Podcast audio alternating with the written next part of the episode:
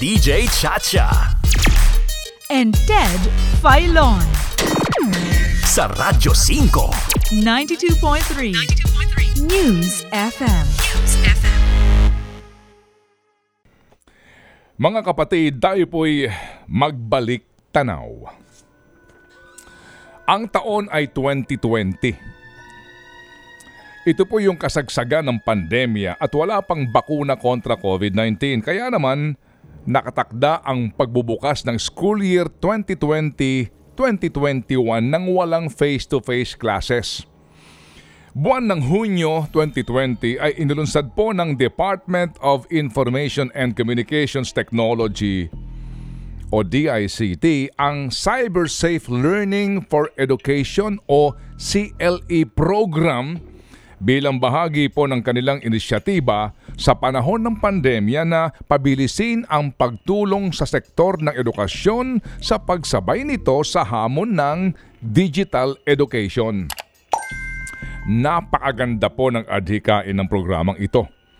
Isa nga po sa layunin po nito ay makatulong sa ating mga kapuspalad na mga estudyante sa pamamagitan ng pagbibigay sa kanila ng kanilang kinakailangan na Information and Communications Technology o ICT devices tulad ng tablets, laptops at pocket wifi upang hindi sila mahuli sa kanilang mga pag-aaral lalo na sa panahon kung saan mas mainam nga ang cyber education o online learning gaya ng sa panahon na meron po tayong public health crisis. Ika ng DICT, mahalaga ang learning interventions. To quote, to bridge the achievement gap between socio-economic classes. Unquote. Ibig sabihin, ano pa man ang estado sa buhay ng Pilipinong estudyante, hindi siya mahuhuli sa panahon ng online learning. Walang batang maiiwan, walang batang mahuhuli. Ang ganda po ng adhikain. Ayon po naman sa inilabas na 2021 audit report ng Commission on Audit sa DICT. Nagsimula ang Phase 1 ng CLE program sa pamimigay po ng mga tablets lamang nung una sa mga piling paaralan sa lungsod ng Makati at San Juan. Pinalawak po ang programa para magkaroon ng Phase 2 upang maisama na ang pamimigay naman ng laptops dahil daw lumalabas sa mga paunang obserbasyon na limitado ang kapasidad ng mga tablet. Ngunit ayon sa pag-aaral ng COA, bumili ang DICT management ng mga laptop at tablets para sa CLE program nang hindi tinutukoy kung sino ang beneficiaries o pagbibigyan ng mga ito. Na siya ho namang nagresulta sa mababang bilang ng mga nabigyan.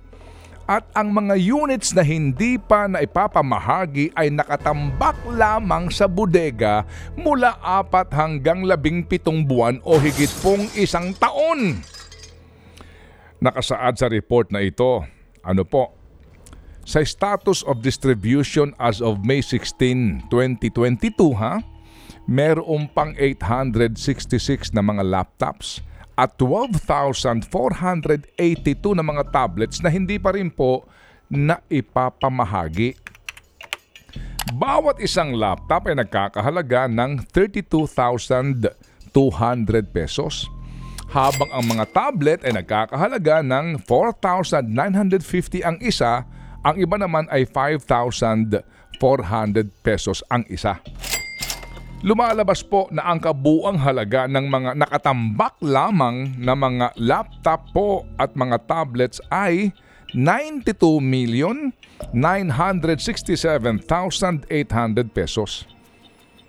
Pero ayon po naman sa Project Management Office po ng CLE program, ang ilan daw sa mga ICT devices ay meron ng paglalaanan pero hindi ito maipamigay sa mga karapat dapat na benepisyaryo dahil daw merong pang kulang na mga dokumento na kailangan daw ng kanilang departamento. Abay napag-alaman din po ng COA na kailangan munang sumulat ng target beneficiary sa DICT para makahingi ng tablet o laptop. Kung qualified, tsaka dadaan sa evaluation at screening po ng project management team.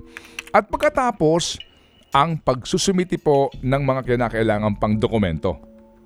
Pero sabi ng COA ganito, eh walang eksaktong actual na mga benepisyaryo na tinutukoy ang DICT nang binili ang mga device. Ang meron lamang kayo ay information drive na meron kayong mga ICT devices na pwedeng pamigay. Gayunpaman, dahil nga raw sa kawalan ng actual qualified beneficiaries, tila mas marami ang nabiling units kaysa sa bilang po ng tatanggap ng mga gadget na ito kaya't humantong sa oversupply at overstocking. Kaya naman po sinasabi ng COA sa DICT, Oh, pagbutihin ninyo ang pagpapalaganap ng informasyon tungkol dyan sa mga laptops na yan at mga tablets na yan. Kailangan din umanong makipag-ugnayan ang DICT agad-agad sa DepEd tungkol sa bilang ng mga estudyante at mga guro na nangangailangan ng mga device na ito. Bilisan daw ninyo ang evaluation sa mga ahensya o organisasyon na hihingi ng mga ICT devices na ito upang agad-agad ay mapakinabangan. Dapat nga po ay noong pang 2020 hanggang 2021 napakinabangan po ang mga gamit na ito.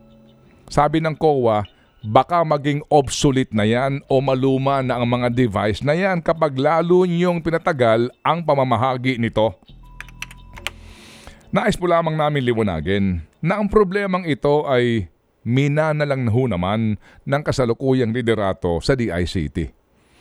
Ito po ay kagagawan ng nakaraan. Subalit, ang kinakailangan pong mabilis na pagkilos dito para mapakinabangan po ng ating mga kababayan ang mga laptops at tablet na ito ay nasa kamay ngayon ni Acting DICT Secretary Ivan Jan Uy. Ngayon pa na napakarami mga estudyante, ayan o, at mga guro ang nangangailangan ng mga gamit na ito.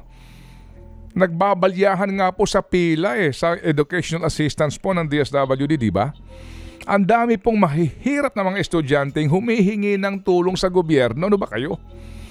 Maganda ang adhikain ng programa pero doon na naman nagkakatalo sa implementasyon.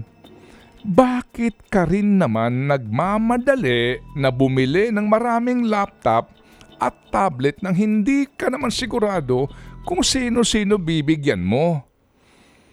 Ang DICT project ba na ito ay isa na naman pong kaso ng supplier-driven purchase sa gobyerno? Ibig sabihin, ang nagdidikta para bumili ang gobyerno ng kanilang produkto ay ang supplier nito. Ang COVID-19 pandemic po ay isa sa mga dahilan kung bakit lalong nagkabaon-baon sa utang ang ating inang bayan. Katunayan po, sa panukalang 2023 national budget, 1.6 trillion pesos ang nakalaan para sa pambayad at pagbawas sa prinsipal at interes ng higit sa labing dalawang trilyong pisong pambansang utang ng Pilipinas. Ngayon pa lang po tinatansya na ng kasalukuyang administrasyon na sa katapusan ng susunod na taon 2023 aabot na sa 14.63 trillion pesos ang kabuuang utang ng Pilipinas. Trilyon-trilyong piso ang nadadagdag sa inuutang ng bayan para nga daw maibigay ng gobyerno ang pangangailangan ng mga Pilipino. Lalo na ngayong panahon pa rin ng pandemya. Subalit nga po sa mga pag-aaral at pagsusuri po na ginagawa ng COA para sa taong 2021 na naman ay lumilitaw ang kapabayaan ng ilang tao sa gobyerno sa paggasta sa perang pinaghihirapan ng bayan. Ano sa palagay nyo? Think about it.